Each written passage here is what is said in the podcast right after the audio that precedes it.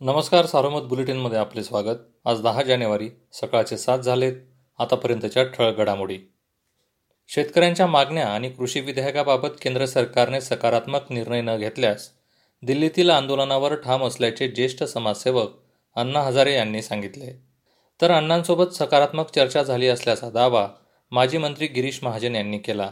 त्यांनी काल अण्णांची भेट घेऊन आंदोलनाबाबत चर्चा केली.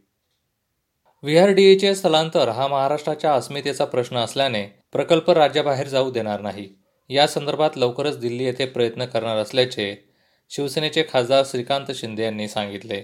तर या प्रश्नी राजकीय पक्षभेद बाजूला ठेवून हे केंद्र नगर जिल्ह्यातच राहील या भूमिकेवर ठाम राहू असे आश्वासन शिर्डीचे खासदार सदाशिव लोखंडे यांनी दिले.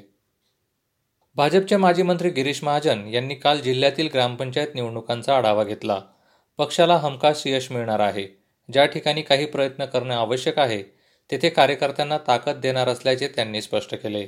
ग्रामपंचायत निवडणुका स्थानिक मुद्द्यावर लढवल्या जात असल्या तरी त्याचा परिणाम जिल्हा परिषद आणि पंचायत समितीवर होत असल्याने पक्षपूर्ण ताकदीने या निवडणुकांना सामोरे जात असल्याचे ते म्हणाले. हैदराबाद येथील तिघांनी श्रीरामपूर येथील एकाची नऊ लाख रुपयांची फसवणूक केली. विविध गुंतवणूक योजनांच्या नावे ही फसवणूक झाली. या प्रकरणी श्रीरामपूर पोलिसात तिघांविरोधात गुन्हा दाखल झाला. भिंगार छावणी परिषदेच्या वाहन प्रवेश कराबाबत करारभंग करून वसुली केल्याचा प्रकार उघडकीस आला आहे. यामुळे छावणी परिषदेची दहा कोटी वीस लाख पंचवीस हजार रुपयांची फसवणूक झाली. या प्रकरणात मयत व्यक्तीच्या नावे कर वसुलीचा ठका घेण्यात आला होता. फसवणूक प्रकरणी भिंगार कॅम्प पोलिसात गुन्हा दाखल झाला.